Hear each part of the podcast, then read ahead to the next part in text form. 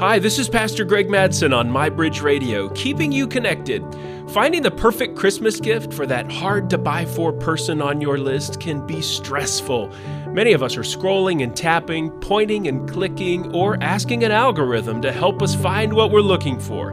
But once we have the gift, we get to experience the joy of giving it waiting with anticipation as they tear open the present, watching with satisfaction as they light up with surprise, hearing the gratitude in their voice as they thank you for what you gave. Now, you can't wrap God up in a box, but what if the gifts we give are actually a chance to understand His heart?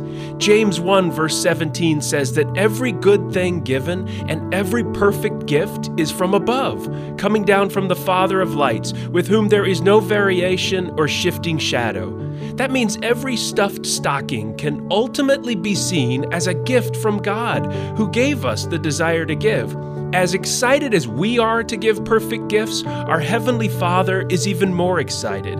God, the Father of lights, is also the Father of the light of the world. Jesus Himself taught that it is more blessed to give than to receive.